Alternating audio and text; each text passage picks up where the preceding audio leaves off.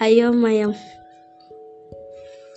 పూర్వము ఈజిప్ట్ నగరంలో మేమర్ అనే గొప్ప సుల్తాన్ ఉండేవాడు. ఆయన గొప్ప సైన్యం పోగు చేసి విజయయాత్రకి బయలుదేరాడు. మార్గమధ్యంలో ఓ అడవి గుండా ప్రయాణిస్తున్నాడు. అతనికి శరీరం అంతా బడలికగా ఉంది. ఓ చెట్టు క్రింద విశ్రమిస్తూ సేవకులను కాపలా జాగ్రత్తగా కాయమని చెప్పాడు. అర్ధరాత్రి సమయం అయ్యింది. క్రూర జంతువుల శబ్దము ఎక్కువ అయినాయి అడవి జంతువుల అట్టహాసముగా అరుపులు వినిపిస్తూ సాగాయి. నిద్ర భంగమయ్యింది సుల్తాన్కి. కా కాగడలు వెలిగించి క్రూర జంతువుని తరిమివేశారు సేవకులు. మాగనున్నగా నిద్ర పట్టింది. అప్పటిదాకా మెలకుగా ఉన్న కారణంగా సేవకులకు నిద్రపోయారు. ఆ సమయంలో తనపై ఎవరో కూర్చున్నట్లుగా బరువుగా ఉంది. నిశ్శబ్దము మెలకువ వచ్చింది సుల్తాన్ మహమ్మర్కి తనపై ఏదో ఆకారం ఉండటం గమనించాడు. ఎవరు? కౌన్ హే అని ప్రశ్నించాడు. అప్పుడు ఆ ఆకారం దెయ్యం.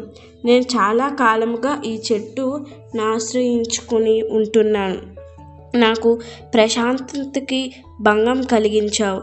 నిన్ను చంపుతాను. అని అంది. నన్నేం చెయ్యమంటావు? అని అడిగాడు.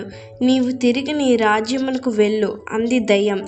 అలాగే వెళ్తాను అన్నాడు.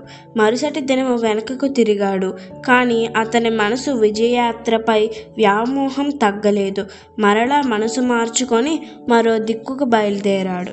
కొన్ని రోజులు ప్రయాణం సాగించాడు. ఒక నగరం చేరుకున్నాడు. Ah. అక్కడ తాను విజయం సాధించలేనని అక్కడ సేన ఎక్కువగా ఉందని గ్రహించి ముందుకు ప్రయాణమయ్యాడు. మరలా అరణ్య మార్గము గుండా ప్రయాణిస్తున్నాడు. అక్కడ దయ్యాలు కొలువుదీరి ఉన్నాయి. మనుషులను చూడగానే అవి ఆనందించాయి. వాటిలో అవి మాట్లాడుకున్నాయి. ఓ ఆకారం ముందు కదిలింది. మహమ్మద్ దగ్గరికి వచ్చింది. ఓ సుల్తాన్ ఓ సన్నని వెదురు కర్ర ఇచ్చి వెంకర తిరిగిమయ్య ఉంది.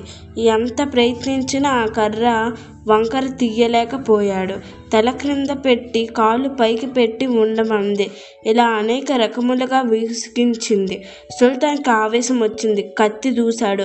కత్తిని మాయం చేసింది. యుక్తిగా తను అడిగిన ప్రశ్నలకు జవాబు చెప్పమంది. చెప్పలేకపోయాడు. సేవలకు అందరూ పారిపోయారు. అతను ఒక్కడే మిగిలిపోయాడు. అలా మాట్లాడుతూ ఉండగా తెల్లవారింది. దయ్యం అదృశ్యమైంది. సేవకులు ఎక్కడా కనిపించలేదు. ఏం చెయ్యాలో తెలియక తిరుగు ప్రయాణము తన స్వస్థలము చేరుకున్నాడు. అప్పటికే అతని సేనని ఆ నగరము పాలిస్తూ మంచి పేరు ప్రఖ్యాతులు తెచ్చుకున్నాడు. సేనాన్ని సుల్తాన్ని గుర్తించాడు. విజయయాత్ర గురించి అడిగాడు.